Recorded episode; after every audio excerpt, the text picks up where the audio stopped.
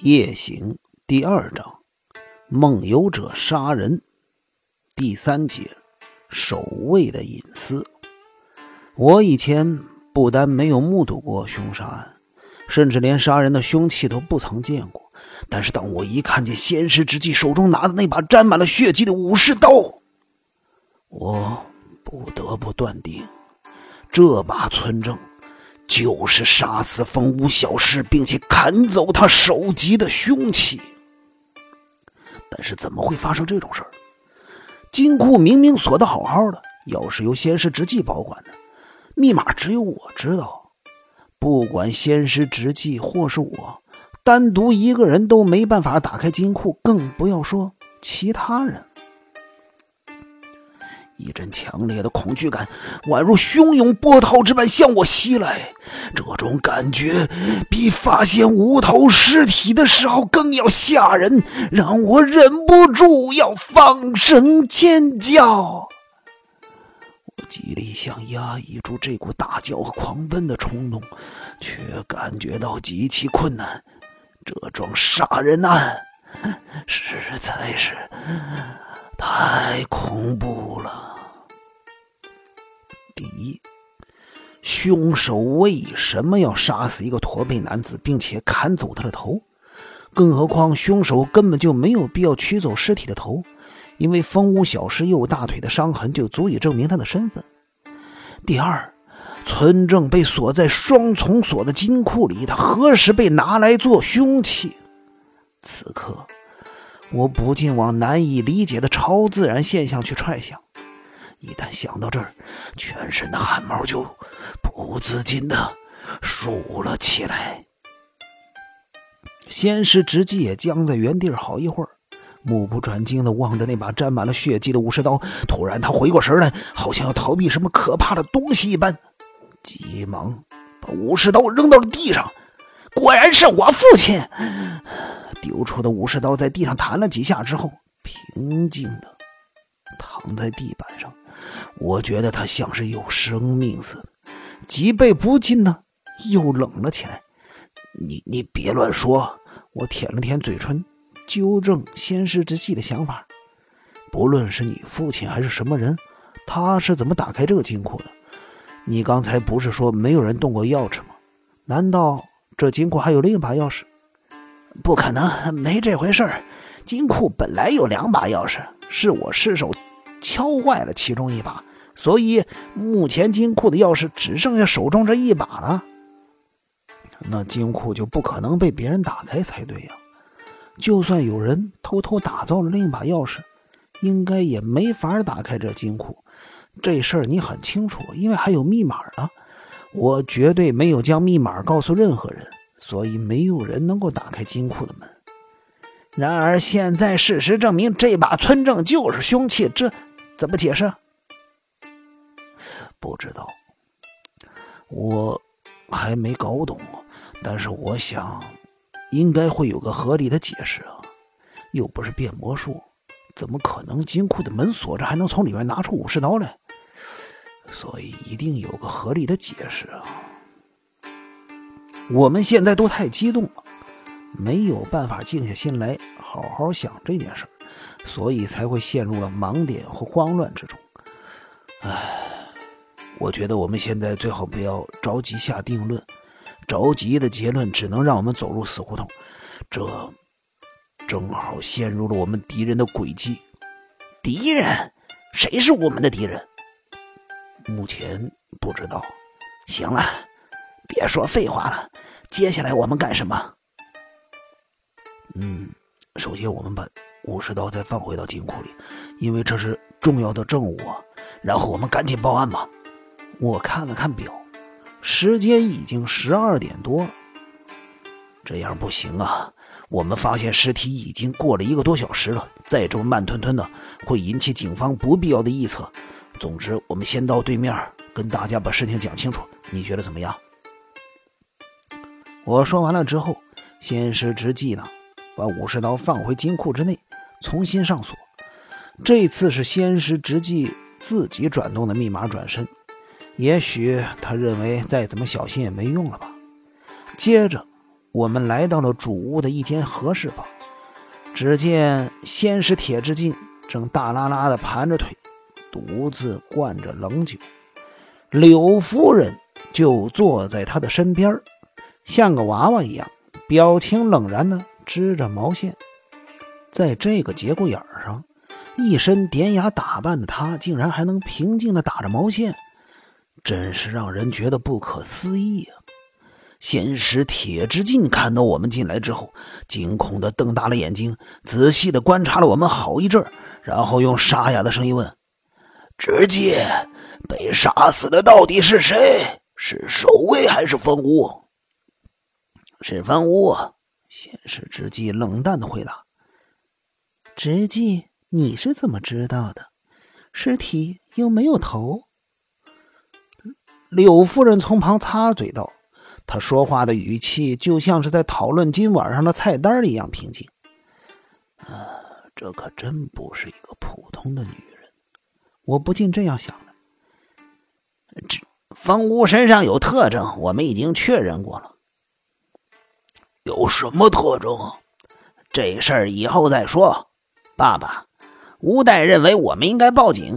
呃，当当然，呃，是，这是杀人命案。呃，对了，这位吴代先生是……我还没向您介绍呢，这位是吴代银泰，他是个侦探小说家，也是我们的同乡。侦探小说家。先是铁之进和柳夫人一听到这样的介绍，不约而同的用一种怪异的表情看着我，好像在看一种奇特动物似的。而我，也只是默默的低下了头。那么，现在赶紧叫袁造到警察局去报案。先是之际走到门口，叫着袁造，袁造马上跑了进来。先是之际，把事情交代清楚之后，就回到座位上。他以一种刺探的眼神望着他父亲的脸，然后吞吞吐吐的问：“爸爸，你昨儿晚上睡得好不好？”先是铁之进睁大了眼睛，瞪着儿子的脸反问：“干嘛问我睡得好不好？你这是什么意思？”没什么意思啊，直记，你要好好的劝劝你爸爸才行。他最近喝太多酒了，昨天晚上也一直喝到十二点多。如果只是喝酒还没什么，主要是他喝了酒之后的问题比较难以处理。柳夫人头也没抬的这么说着。好像在对毛线说话似的。爸爸昨天晚上又喝酒了吗？阿姨，昨儿晚上你一直陪着我爸爸吗？柳夫人抬起头来，白了先是直纪和我一眼，马上又把头低了下去，说：“没有，我只陪他到十二点。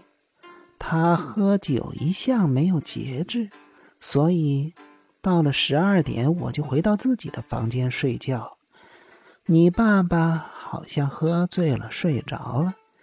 直纪，你为什么这么问？柳夫人说完，耳垂竟然红了起来。当我发现这一点的时候，心里忽然间觉得很不是滋味。我先前已经提过，柳夫人是一个像搪瓷娃娃般的美人，五官身材。各方面都十分的纤细，同时也显得有点冰冷。这种女人常常被人冠上纵情爱欲的联想，而柳夫人恰巧给人这种感觉。相对于柳夫人的纤弱体态，先使铁之进则显得异常的魁梧。他健壮的体型和肌肉一点都不像一个六十五岁的男人，手腕和腰部都很粗壮。浅褐色的皮肤像蛙皮般的光亮，不像一般老人那么粗糙。这一点不只是让人讨厌，甚至有种不洁的感觉。我只要脑海中想象这两个人晚上在一起躺在床上的情景，呃，就有点想吐了。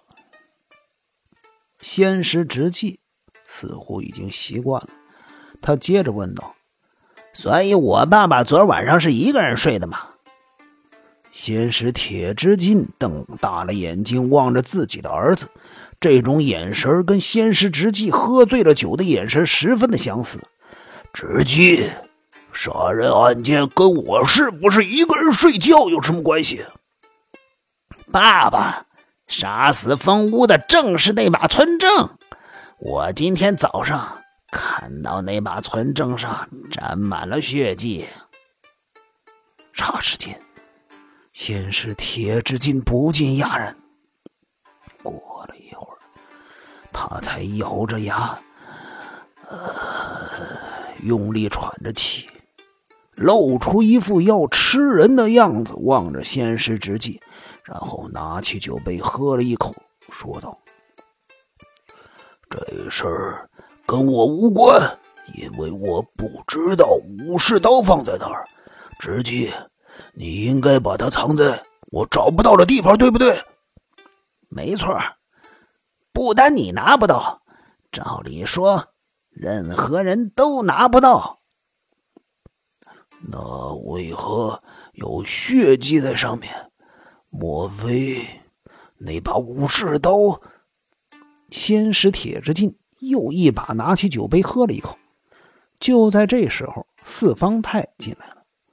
呃，夫人，真奇怪啊！我到处找都找不到守卫啊！我心中一惊，不禁跟先师之际对望了一眼。柳夫人突然以一副……冷冰冰的态度回道：“不可能吧？他已经好几年都没有出过家门了。这会儿好像真的出去了。我查看了他的房间，呃，他的大衣、帽子、鞋子、手杖，呃，甚至皮箱都不见了。皮箱也不见了。”仙石直接霍的站了起来。仙石，守卫先生会去哪儿？他有什么朋友或者亲戚吗？朋友，像他那种人应该没什么朋友吧，顶多是到喜多婆婆那儿去。喜多婆婆是什么人啊？是守卫的奶妈。那个人住在哪儿啊？我接着问道。左州之奥，本来喜多婆婆去年还住在这儿。她对守卫很忠心，只是方法不对，而且太啰嗦了，所以我就把她打发回故乡去了。可是守卫不可能到那么远的地方啊！如果真的找不到，那就打一通电报到喜多婆婆那儿问问看看。先使铁之进将杯子放了下来，他好像因为话题从自己身上转移。而松了口气似的。嗯，没错，那就这么办吧。吴代，我们先去守卫的房间里看一下。守卫，哎，真让人想不透哎。柳夫人手中继续织着毛线，头也不抬的喃喃自语着。守卫的房间在杨氏建筑中，位于八千代房间的对面。这时候，阿腾正不安的站在房间前面。他一看到我们，马上帮我们开了门。仙石直纪率先走进房间，然后说道：“我还从来没来过这房间呢。守卫这个人有点古怪，喜欢保留隐私。以前除了他的奶妈喜多婆婆，绝对不让任何人进来。”去年我们打发喜多婆婆回家的时候，她很生气，最后只好让阿腾进来打扫房间。只不过打扫的时候，他都会在旁边监督着。我观察了一下，这房间没什么特殊的地方，不像是一般有钱的单身汉会选择的居所。阿腾，皮箱原本放在哪儿？就在柜子的旁边，您看，这儿有放东西的痕迹，其他的像是梳子、刷子、发油等日常用品、小零件都不见了。嗯，那他可能真的外出旅行了。可是以他的身体，我想他突然失踪一定是有理由的。吴代，你的意思是？我没有回答先师直纪的问话。当时我的眼前清楚的浮现了昨天守卫将花瓶丢向风屋小事时，他那含着憎恨和嫉妒的表情。那张紫黑的扭曲的脸庞，莫非是守卫干的？啊，他可真是个阴险的家伙，心胸比女人还狭窄，脑子里不知藏着多少阴谋。可是话说回来，那家伙有杀人并且砍下人头的胆量吗？我也只是猜测罢了。可是现实，你要知道。身体有缺陷的人，一旦他积压已久的情绪爆发出来，那种恐怖不是一般人所能理解的。先师之际，本来要走出房间，此时却停下了脚步，回头叫住阿腾：“阿腾，柜子上面那个小柜子是什么？”我不知道，守卫先生非常不喜欢别人去碰它，我曾经不小心碰到了。被他狠狠的骂了一顿呢。我跟先师直接一听，不禁对望了一眼。